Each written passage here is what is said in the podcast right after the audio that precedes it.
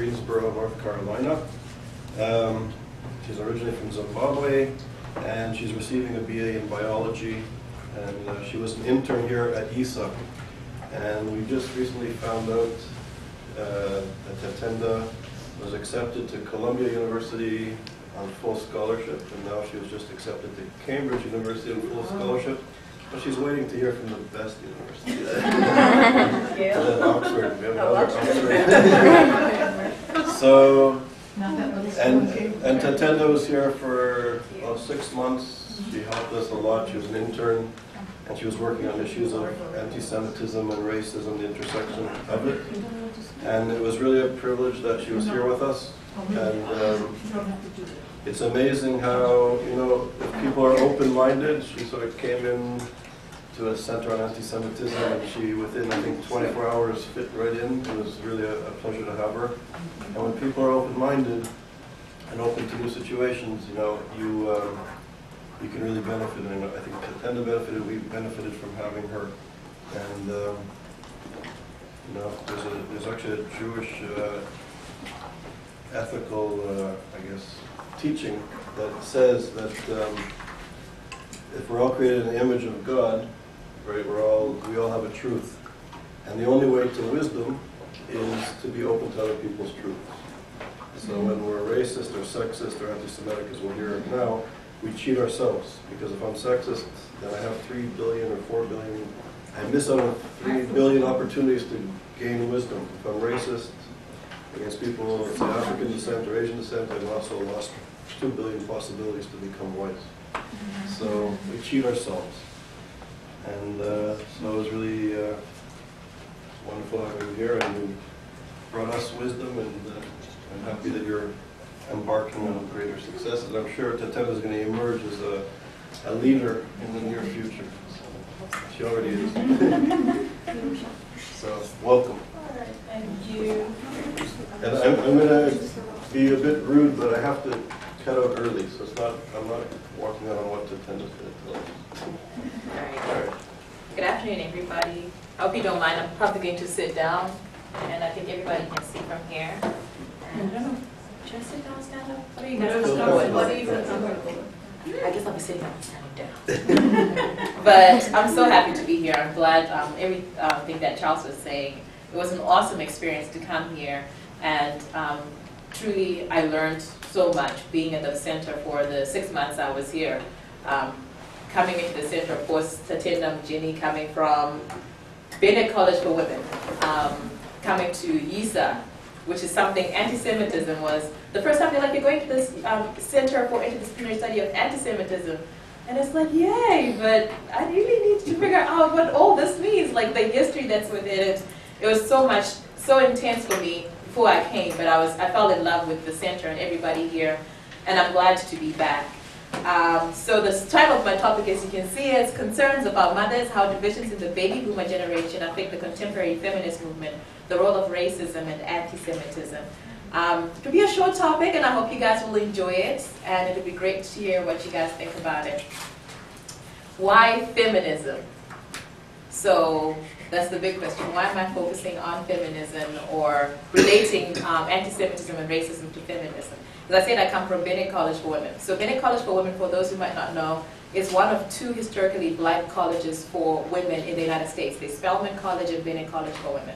So even though we're might not be, we might not identify as being feminists, it's like a college that empowers black women, empowers women of color.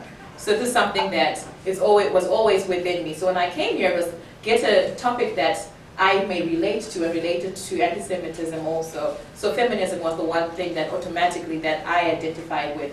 Even though when I first came, I didn't totally call myself a feminist, but I identified with the feminism of women of color from my school, from around the world. I'm also from Zimbabwe, so that's another thing that women getting um, empowering women in my in my country of Zimbabwe. So that's why I was uh, first drawn to um, feminism. Oops. Oh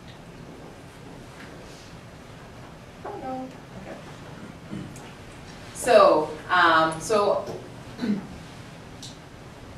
the topic was um, the contemporary, like what's how the baby boomers generation affected the contemporary feminist movement. So before I even get into it, I just want to give you like a brief history for you. Most of you do know the history of feminism, but a brief history of feminism and where it began and where we are now, or what we call the contemporary feminist movement. So this is, I'm mostly focusing on the uh, feminist movement in the United States. And I'll, I'll try and touch on a global feminist movement, but then focusing basically here. So the first wave was the suffrage movement, which is the 1860s to 1920, which is the women in the United States, um, they desired to gain the right to vote. That was what it was. Uh, women wanted to vote, and they were not being able to vote. And then in the 1920, they did get, finally got the right to vote.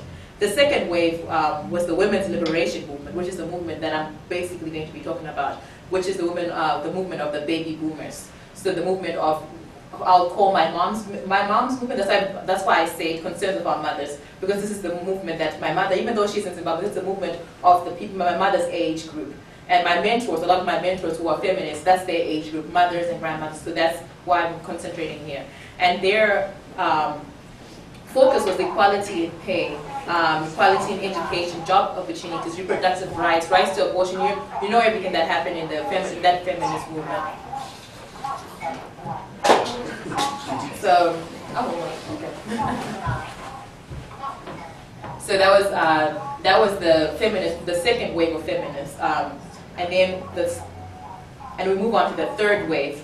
Um, I don't know if we should call it. That's why I put it. I didn't. I should have put a question mark there. Should we call it third wave or contemporary feminist movement? I'm calling it contemporary because there's so much things about third wave and there's third wave that very actually exists, and um, people are concerned with the wage system and exclusion of other women, like the the slave trade, the women in the um, uh, women, enslaved women. So I'll just say the contemporary feminist movement. And what is the third wave? What is third wave feminism? Third wave feminism is the feminist movement that involves my age group. So the millennials. So maybe after, let's say from Generation X to the millennials, we're the feminist movement that is almost, does the third wave movement really exist? I think it's almost non-existent. And that's, those are the sentiments you'll hear from a lot of um, baby boomers, those prominent feminists from that, um, from that age that is there a third wave feminist movement? Do these people really exist? Are they really doing anything? So that's, that's my age group.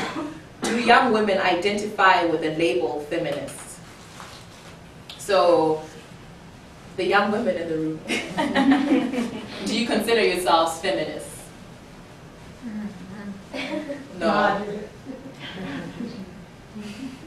And if you if you don't, why like Lauren, do you consider yourself a feminist? Sure. I, I mean, I don't actively, I don't actively like protest anything or, it- but, but yeah, I mean, I, I would stand up for women's rights. I've never been involved in an actual movement though. Mm-hmm. I would be reluctant to call myself a feminist, but this is because of very negative connotations this term has in Poland, especially. Mm-hmm. We- We are a young democracy, we are just learning, and the feminism was never an issue in Poland. Uh, just for the last 10, 15 years, it started to be one. And the feminists, which we have now in Poland, are extreme, and they're going too far in their claims, demands, and maybe not even claims, but because they're fighting for, for, for good reason, but um, they are radical. They, they call for the actually exclusion of men from the political scene. And, yeah. Uh, so um, so I cannot well, when when someone says in Poland I'm a feminist that you have this whole pic- negative picture of this person. So this would be my reason for not associating myself with the with the with the name, but with the ideas. That's for sure. Also, I would Mm. add that in Poland, feminism is associated with Can you speak of... a little louder, please? Mm-hmm. Sorry, I would say that in Poland, feminism is associated with lack of femininity. Yeah. But It's more cultural, it's not as political and legal, it doesn't have the associations with the fight for the rights. So even if we say, of course, we are for the equality of women and men, the term feminism would not be appropriate because of our culture. So you wouldn't wouldn't I would never say I'm a feminist, no. Guys. Although she is one. She's- Yeah. And the guys in the room, do you identify as feminist? I think so. Mm-hmm. I, I, my mother was very active in 1975 was the UN Year of the Woman, mm-hmm. and she was one of the organizers in Montreal, so she educated me, I think. I mean, as long as uh, the just demands of the second wave, like equal pay, equal education, and whatever, are not being met, of course I consider myself a feminist. Oh, So, I mean, so but then that's, um, it was interesting, as I said, thank you everyone for your comments, uh, coming from my school. And we had a conference, this is like before I asked my friends around the place, and most of my friends were like, I don't identify with feminists, it's just really crazy, these women, they're like hate men and we love men and all this stuff. And someone like, I'd rather be like, you know, the womanist that was introduced, I'd rather consider myself a womanist and include all aspects of the, the black female, including her family and everything, but hardly do you hear people saying that they're feminist. There are very few students would actually say they're feminists. But a couple, a week ago, we had a conference and we're talking about just something really. We were talking about um, uh, women being sold, uh, like in modern day slavery, basically. And they were saying, we, we have like a program at school where everybody sits every single, like the whole school is basically, the small, school is really small. So it's like between 600 and 700 students. So there were like 300 students. It's like, they asked the question, how many of you consider yourselves feminists? This is an all women's college. And I was the only person who stood up. and then they asked us again, how many of you consider yourselves feminists? So my friends were kind of supportive of me, stood up, and like two other people in the room. And they said, uh, for those people who consider themselves feminists, um, can you tell us why you're feminist? Everybody sat down. so it's like there's this reluctance, that's what I'm talking about, this reluctance of being called a feminist. And I don't think there's anything wrong with being a feminist, um, but there's this reluctance from the younger generation of being called feminist. Even though a whole lot, like Alex would say, that a lot of things, or, or Lawrence said, a lot of things that we do, we are acting as feminists. We're pro women's rights. We're concerned with the, uh, what's happening with women all over the world, and we'll do anything to help. But very few of us are reluctant of this label of feminist, and um, that's what a lot of the older feminists that I I talk to, like my mentors who are feminists, will be talking to me about how we're why is the feminist movement dead? We're non-existent. They were not doing anything that was supposed to be done, and so now my in this uh, research I was doing, I was like trying to figure out why are we as young feminists or young girls or young women reluctant to identify with feminism, and um, these are some some reasons why being a feminist is unpopular today. I know these ladies say didn't say well say some of it, but then um, a desire to avoid identification with the radical feminists, like yeah, all men should. I'm just joking. They don't say that, but all like um, just like real radical stuff. Like we should men, women should be in charge of everything, and men let's hate like not hate men, but then it's like that's what that's what the younger feminists would get and uh, rejection of a separatist-oriented political strategy, like women on one side and males on the other side, and everything you say, no, you're being um, you're being sexist, you're being sexist, you're being sexist, and sometimes you're just like we don't want to identify with that because we do love our men, we do like our young men and everything, but then that's not the reason. And of course, the, the label of a feminist, I wish I had a picture in here, that people think of the first thing they think of feminists. Feminists are shrill, overly aggressive, man-hating, ball-busting, selfish, extremist, deliberately unattractive women with absolutely no sense of humor, like mad all the time. And you never see yeah. and when you see it, it's not it's not the when you think of feminists, you're not thinking about young, beautiful, doing everything is just mad. Like why? Why is this is this the, the image that we as a young feminist got from the feminists? And I'm I'm really I really respect like before I, I knew a bit about the feminist movement, but then after research I really respect what these women did. They stepped out joining together like with different from different groups and saying, okay, this is it. We're we're they have been saying things about this, we're going to do something about it now. But then it's now what what we got from it, the legacy is like of disruption, of separate um, separate people separating in the movement, and it's just like a hate of the feminist movement, and that's why I was um, looking at it. So I was looking at the separations and the um, why we don't want to identify as, or maybe one of the problems that could be there is to be separations in the second wave or the second wave movement. So I'll say I was looking at the liberation movement, which is the second wave. And a little history, I already said about it, is like women, the first formation of the National Organization of Women.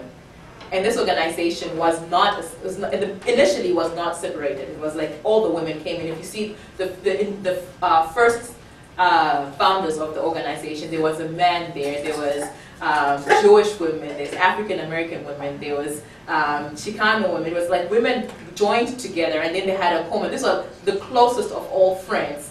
And they joined together with a common, common, common goal of equality for women. We're work, working for the liberation of women.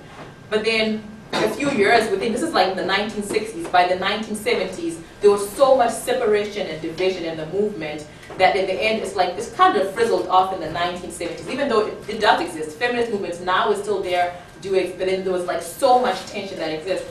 And uh, the first tension was, of course, the, um, the women of color separating themselves, saying that the, the white, so the white middle class movement, white middle class Christian movement, they only were concerned with issues that affected women, uh, white women. It was like they, were, they had, what they had was white privilege.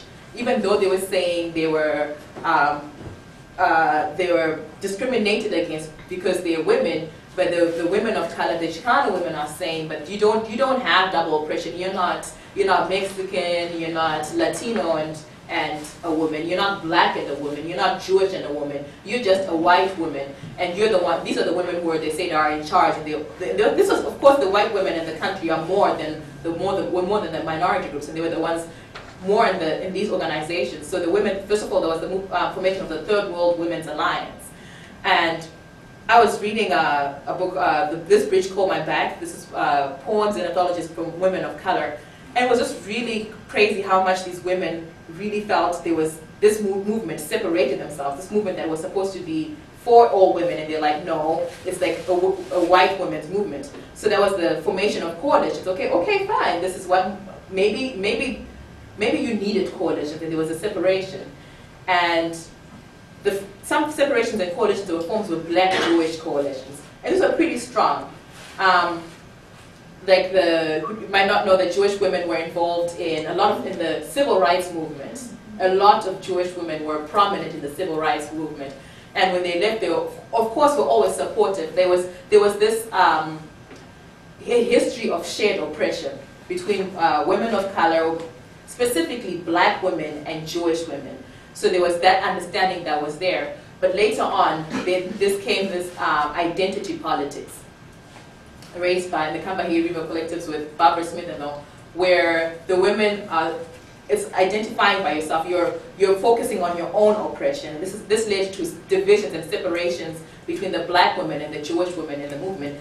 And these were like the harshest, I haven't seen so much writing and so much backlash from black and Jewish women about why there were so many separations. And um, some of the reasons will be, of course, uh, the black women are saying, well, the Jewish women are still white. They still have the white privilege, the white middle class um, uh, women did have in the movement. But, and that was always, the, even, even to, till today, I, I'm not going to say this ended up in the, in the women's, in the women movement, because I still have black feminists I call my mentors. And when you talk about issues of anti-Semitism, it's like none exists. It's like you're why why are you focusing on things that don't affect you? This is not this is not you. You're a black woman and everything. There was like a separation of I'll focus on my own identity and they can focus on their own identity.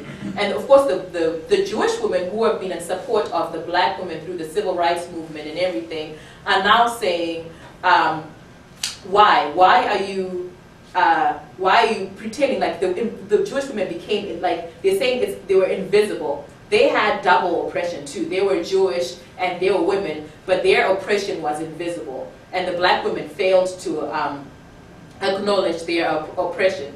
Um, you have uh, talk, people talking about uh, the black women hunkering down on their own oppression and not realizing the oppression of other women. And this, this, this led to like a whole lot of backlash, which, as I say, is still existent today. And I think that's one of the reasons that um, that has been a legacy that has been passed on to our generation of feminists. I'm not going to say that there's a specific hatred between the Jewish feminists of my generation and the black feminists of my generation, but this history of uh, of separation, this history of forming coalitions and divisions ended up with our feminist movement, of the feminist movement in the 1960s and 1970s, frizzling down before there's still so much, as, as Holger said, how he identifies with the feminist movement now, he can call himself as feminist now, because the issues that are there, are, were there then, are still there now. What the what has just been done is like legislation and then it's all theory. Like okay women have got the right to vote. Women do vote. Women have got the right to um, to be elected and uh, officials and everything. But how many women are actually there? How, what is actually being implemented of what happened? So that's what i'm saying that's this that i don't know if maybe this is my theory if this movement if women could have looked beyond the separation that they have or the little or be more understanding.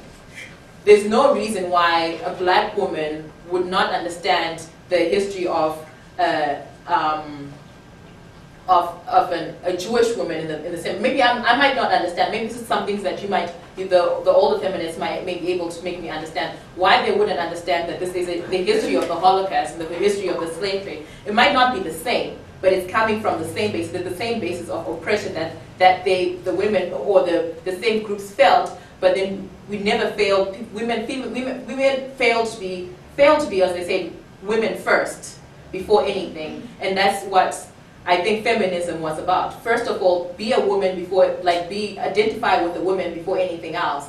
And look beyond all these differences that we may have to make uh, our feminist movement successful.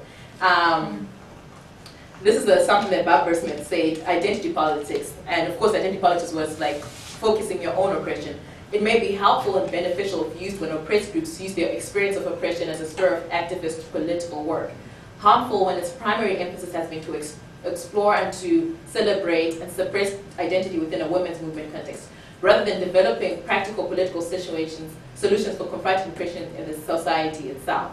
So this is talking about how identity politics, maybe it was, I don't think there's, there, there is something wrong in, in, in focusing on individuals' oppressions in the feminist movement. There's no, there's no harm in focusing on the individual oppression of Jewish women and the individual oppression of black women and the individual oppression of Chicano women that existed in the feminist movement. But it's like people neglected the feminist part of it and were basically focusing on my oppression because of my skin, my oppression because of my religion, my oppression. They forgot forgot the main goal. So that's why I'm saying that identity politics was right it seemed really great, but then people forgot the main goal that they were focusing on in the um, in the feminist movement.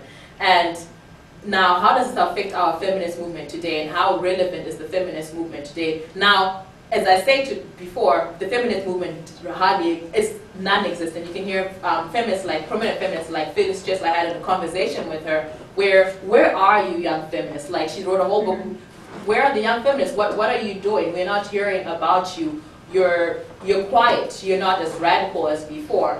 And well, some of the reasons that I might not have said before is like uh, besides the whole separation that might have happened in the past is we're trying to live up to this greatness that the former feminists have that we might never ever be able to live up to. These are the people who fought for abortion rights, the people who walked into the streets and everything that we might even up. Maybe that's might that might be one of the scary things that we might have to live up to, but that's that's why we're not non-existent. But it's really it's still relevant in our um, in our society today. As I said, Ruhoka was saying before that they, they did, you, the, all the feminists did fight for the rights for the women. They did all this stuff. However, it's the implementation of actually what was, what was, what was there. I was talking to um, Alex last night, and we were talking about, uh, like, let's say, for example, the Obama election and Hillary Clinton. Did we, um, was Obama elected into office because he is is rather a, a, elect a black man than a white woman or just a woman into office. That might not be the reason. Maybe there might never be been other reasons. But then, would you? Was it like in the whole framework with the um, the experience that Hillary Clinton had and the background that she had, where did people end up focusing on Obama because he was the male and not the female? And did female, did female ever think of the what the importance of having a female as a president? Women are also actually still scared of the thought of women in a power in a position of power like that. Uh, as I said, ca- also- I'm always going back to my school, where a, a- a school of all black women, where they call us voting school. We call Bennett Belles. We're the belles of the South. And basically, the whole school goes to vote. When voting comes, council election, we call Bennett Belles or voting belles. People always come to our school and campaign because they know the whole school. Okay, well, we'll say 94% because they're international students. Everybody else, the school closes, shuts down for voting polls. And I think out of that 96% that might have voted, 94% voted for Obama. So was it the reason because he's a, a, a black male? And why not Hillary Clinton? Or were we, were we thinking about the effects of um, electing a woman into power or not electing a woman into power? So that's what I'm saying, that there's so many things that keep on coming up that we might have thought that might have been finished in the second wave, but are still affecting our movement now, might still affect us in the future. And so many things are subtle. It doesn't, it might not seem the same. Uh, how we can have, oh yeah, you want equality in, in your workplace where you can have a boardroom of 30 people with one woman. Okay, there's a woman involved, but what is she supposed to do when she's the only one involved? And we're the people who are actually getting into these positions. We're the younger feminists who are getting into these positions.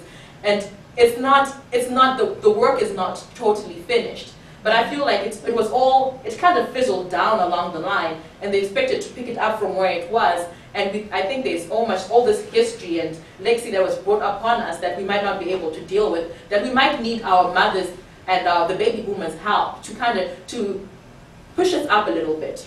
Like give us a little nudge to get us where we need to get. But then there's, I feel that there's still this history. There's, there's always, like when I, when I talk to them, like especially I would say to most people I talk to is like, the black feminists, they still always, you'll never understand. You'll never understand the, the whole Jewish thing. Oh, look at uh, uh, Bella Abzug and Shirley Chisholm election, how she left her, and she thought they say they were uh, supporting black women, but she did not support it. But is it, is it possible to look back in our history of all the separation, and, and I don't know if it's forget about it, but then can we come together so we can give it a nudge for the future that's coming out for the women who are, for the feminists of my generation?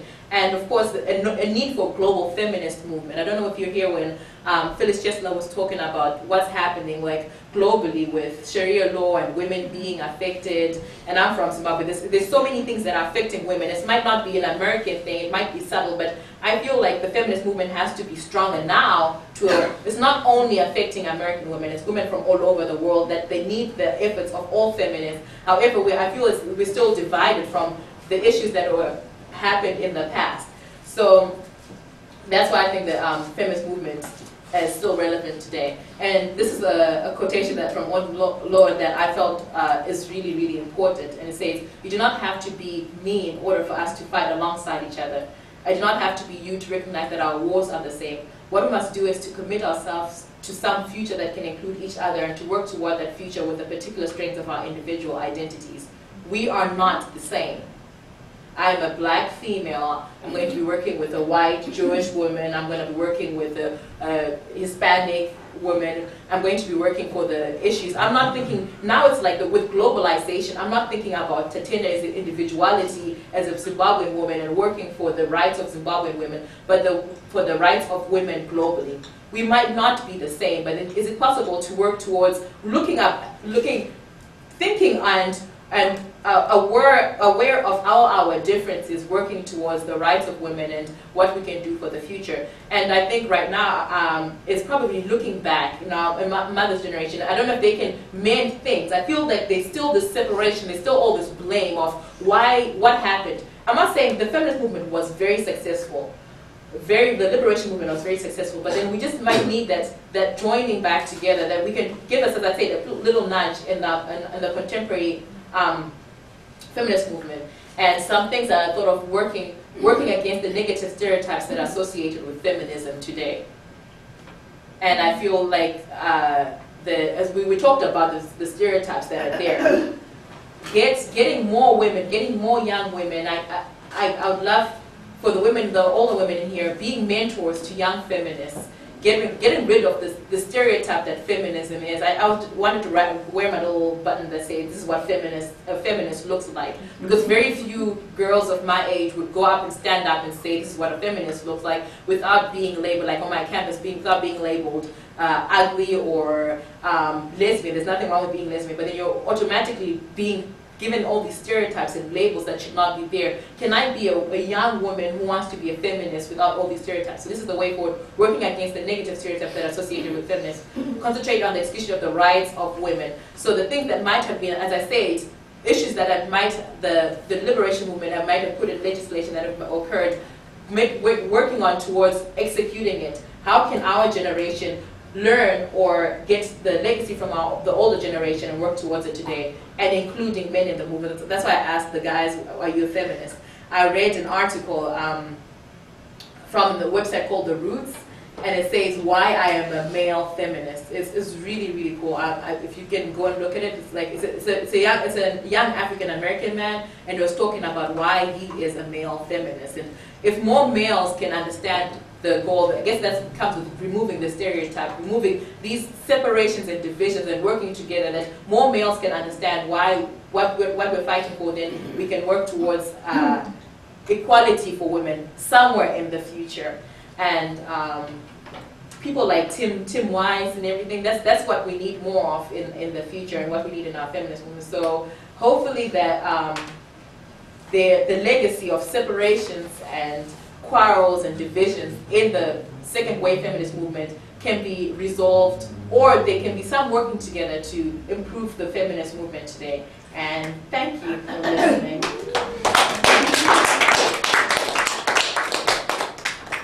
I wanted to comment, um, in the late sixties, early seventies, there was a movement, a black movement to, I, to acknowledge that they are also human, that they, in Black is Beautiful movement. And I think that that was an important process for African Americans. Um, but I do think that, um, beyond that, I think the, there was, the, there seemed to be this need um, eventually, but I don't think it was until the late seventies or early eighties, I don't know if those, you know, seventies and eighties when um, there was a much stronger uh, recognition of women. But we have yet to pass the Equal Rights Amendment. I mean, you know, no equal pay for equal work. I mean, so we've gotten nowhere. And a lot of um, the leaders of the feminist movement were Jewish women. And um, the fact that they cannot, they, today, there is absolutely no support for the anti-Semitism that these Jewish women and others experience indicates that they really have no, the, whatever is left of the women's movement, again, cannot see beyond women. I mean, whether it's just, you know, the separation of the various uh, groups, but I think it's beyond, that it it just has, they have been silenced, and they have been, um, it's like it doesn't exist. And the women's movement, again, is just a women's movement that has nothing to do with any other political or uh, social aspects. Is it? Uh, go ahead. I think once we started labeling people, women, Christian, Jewish, black, white, you break down the issues. You're not focused on the issues anymore. We become divided by our differences rather than being enriched by them mm-hmm. and working on our commonalities. And I think if we can start looking at the commonalities and the needs again, labeling those and asking those to work on the issues, it might turn itself around. But division is very divisive, as you well know. It's, but then how how is it going to affect, like, I, I'm not, I've, I've never thought of anti-Semitism, maybe because I said I was not involved in this, in this, uh, in this movement. But the, the older feminists definitely are are, oh yeah, the Jewish feminists, the Jewish feminists did this, and then the Jewish feminists are like, well, the black feminists are not, did not recognize our, our oppression too. They always like, were, they were invisible. They were, oh, no, you don't have anything wrong with that. But then as I said, it's now, now left to us. Like, that's not anything that I did identify with. I don't, I'm not going to be anti-Semitic to a, to a, But who's saying that? You see, are those things being said to intentionally divide us? And who's actually saying those things?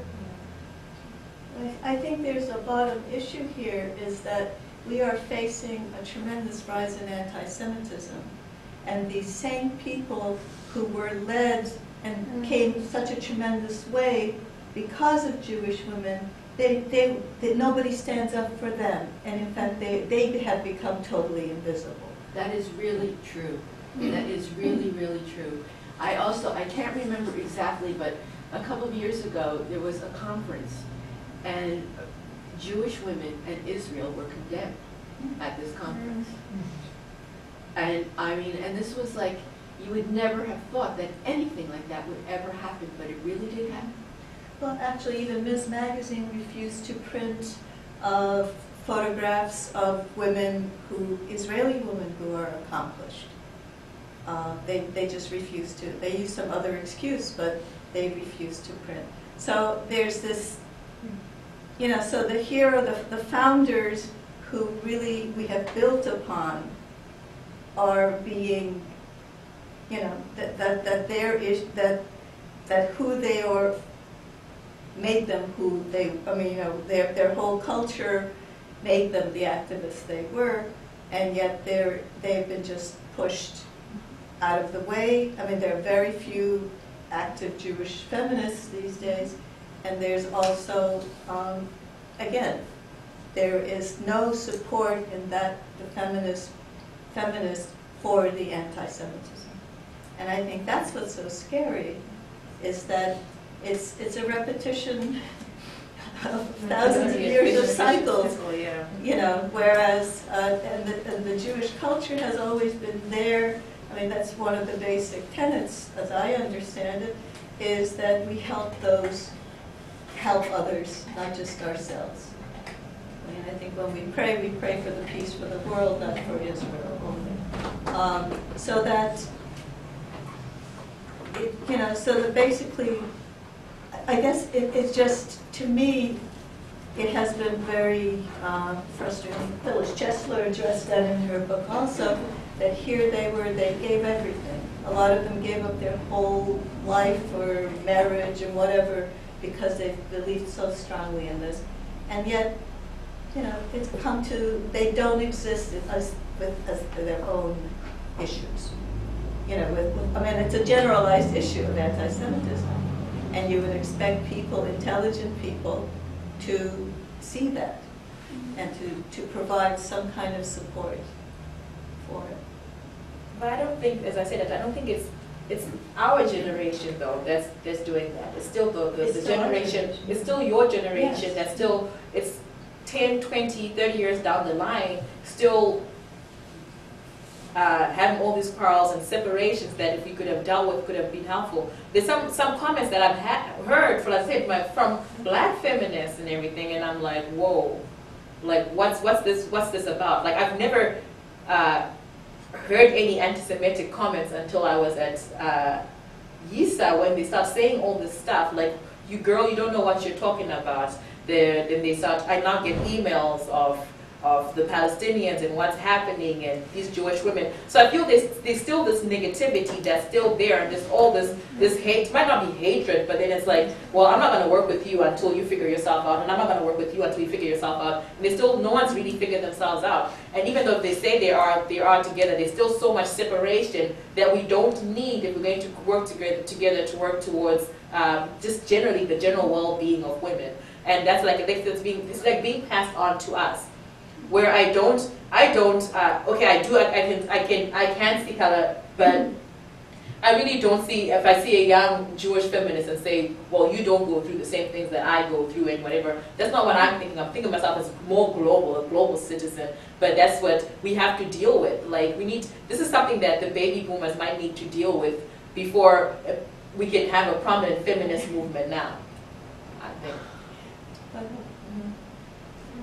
I have a little comment to make about feminism. I was wondering, I don't know much about it, but I was wondering, my impression was, if feminism as a word, as a category, is so, brings such negative associations, in some ways, why keep it? Why insist on using it to mobilize these forces? Why don't we just, um, I do realize sometimes we need some abstract concepts, such as civil rights movement to mobilize people. And, um, but here it seems to me that the concepts are not a problem, was the problem are specific practical, specific um, policies Yeah. in specific situations. It's not about, I think everyone agrees, yes, equality between men and women, that's not an issue, but we need, how do we implement it? So then, if that's the case, why don't we just um, create groups to resolve these issues and not use the word feminism?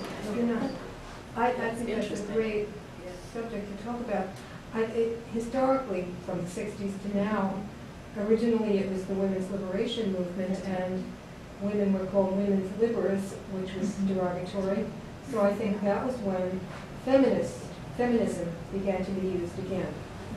And I think that that word got derogated by uh, people like Rush Limbaugh, for example, the feminazis. Mm-hmm. Uh, um, it just seems like any word is going to be made derogatory for a movement that has opponents. Well, It could be So- an equal rights movement. I mean, that's, that's, that's That's bottomly really what what it we're is. talking Yeah, Yeah. so, you know, if that, Use maybe that word like- terminology would be more effective. So why hasn't it passed? That's right, Yeah, that's right. I mean, years that's, later. Uh, you know, and, and the thing is that I think there seems to be, there's so many other issues that come up that people sort of put things on the side, well, we'll go back to this, but it just, you know, the momentum was there then, and it should have been really fought harder, maybe. Um, I don't know. I, I was, was, I didn't get to be a feminist until I was five years into my marriage and realized what it meant, and what I gave up. You know, but, I mean, I had no understanding, of why would somebody want all of that? Because I, I'm, I'm from Hungary, and again, culturally, you know, the male dominance, and that was how I lived my family life, so it was just totally an accepted thing.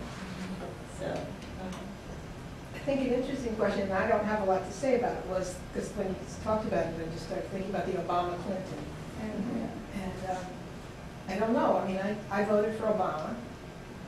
And um, thinking back, I can't, I can't exactly say I'm sure why, but, and I don't know how many people here, well, some of you are not citizens, Yeah. but how many voted here, I and guess- can you? I voted for Obama, but not because white or black. Yeah. I voted because of personality. Exactly. that's And, you know, and, and But I wonder Clinton what did you not say come underneath across it all. anything. I don't think I was afraid of a woman, you know. I mean- No, no, it was just But- a specific Yeah. woman who was running, was Yeah. not the person. The person you wanted. The But person. then that would be a perfect next person. Except In you can't be Zimbabwe one in Zimbabwe, right? Do you think you'll go back? I'm going to go back. I am going back. I want to be involved in politics in Zimbabwe. Mm, That's A great. dirty game, but you know, That's probably politics, Yeah. all. and I do. Are there a lot of female politicians in Zimbabwe? Um, they have a female um, vice president. They've got like a president, and I think we've got four vice presidents. So they put a woman in there, of course, and a few women. The only positions that women held were um, Ministry of Gender and Empowerment, and mm-hmm. yeah. So it's like little. They talk like little. We put it there, the women for because the women are saying they need it. This, that's why we put them there, mm-hmm. and they're there. Yeah. But definitely, there's still a need for more women, and probably maybe the reason- reason why we have all these problems happening in Zimbabwe. No women involved. And maybe the extreme feminists are right, maybe we need all women in Yeah. politics, and don't know. Sometimes thought that. Just uh, If uh, women were president, would we have all these wars? like Alex was telling me about uh, Poland and how the the Quotas. yeah Well, we have a new legislation, quotas, um, for the elections, and at first women wanted it to be 50 fifty percent. In the end, uh, there's thirty percent, and we are now approaching elections in October. And um, yeah, we can observe how they search for women because women do not want to enter the politics. So now they are hunting to find this 30%. And you have on the election list all daughters, wives of politicians, aunts, mothers, uh, sisters. And they did some uh, interviews with hidden cameras with those women who, who are on the election list. And they're on, they're really, they're not the proper people to go into politics. Exactly. They talk about little kittens and the kitchen and those stuff. So um, yeah, we have legislation, the, the law is there, but what we are going to do with that? It's, Is that because there aren't any women who want to be Yes, yes. politicians? This is not a, our, it's not yet our tradition that women go It's into not- politics. it's not just There are some very, very prominent Polish politicians, and they are really doing a great job. But this is absolutely not enough, and I think that this artificial way of including them, this is a dilemma. Yeah, but yeah, so. Well, there's a question if the law comes before culture or culture Right. comes before Yeah. law. Because if you don't pass this law, then you could presume nothing, nothing will ever change. Yeah, that's true. So it is artificial, but it is artificial going in the right direction. Mm-hmm. Here we don't have any of these quotas, and theoretically, we could have as many women as we want, but we have- uh, don't have very many. Mm-hmm. Even though they're, you know, if you think of the lawyers as being a source, I mean, I think we have lots of female lawyers, mm-hmm. fifty percent, yeah. Law faculty in Poland, really, seventy percent women. Um, And you think that politicians, certain number would come from there? Ah, But not in Poland. Yeah, no, don't have not- No, oh, none of my friends went into politics. And another interesting thing is that um, from those of my colleagues who went into academia, it's like women go until they have their PhDs and that's it. And their colleagues go up to get a professor title and this is like a rule. It's really, it's incredible when I, well, uh, the, the members of the board of my institute, which is Institute of Legal Studies, uh, includes about 70 pro- law professors, and there are 10 women out of 70. It's- Unfortunately, it's more true here too. In Yeah. any department, Yeah. the women, more women PhDs in English lit, and how many on the faculty? Right, how many of the head of faculty? Well, That's what people even talk about. What percentage are women in the faculty? I don't know, but, and I don't know what it's now, because they put in, I, I don't know whether they were laws, or there were certainly policies, because they, mm-hmm. government money, they were able to use government money, in other words, if you accepted, you know, grants, you had to prove that you were, mm-hmm. you know, uh, mm-hmm. trying to correct it, but I don't know how effective it was, I don't know. Well, in a lot of places, they were two-fer. You would get a black woman, then you Count kill both. both, both quotas. Yeah, so Yeah. So it's even in this country, even though it's possible, it's, you know, in its many years, it doesn't happen in this. There's a long way to go still. So I say that I'm a, you know, I'm, bu- I'm older than the boomers by a bit, and, and my children are younger, you know, so they're, they're forty, so I don't know what Mhm. to call them, on the edge. And, you know, my son is- considers himself a feminist, if you were even asking us if my son is, but,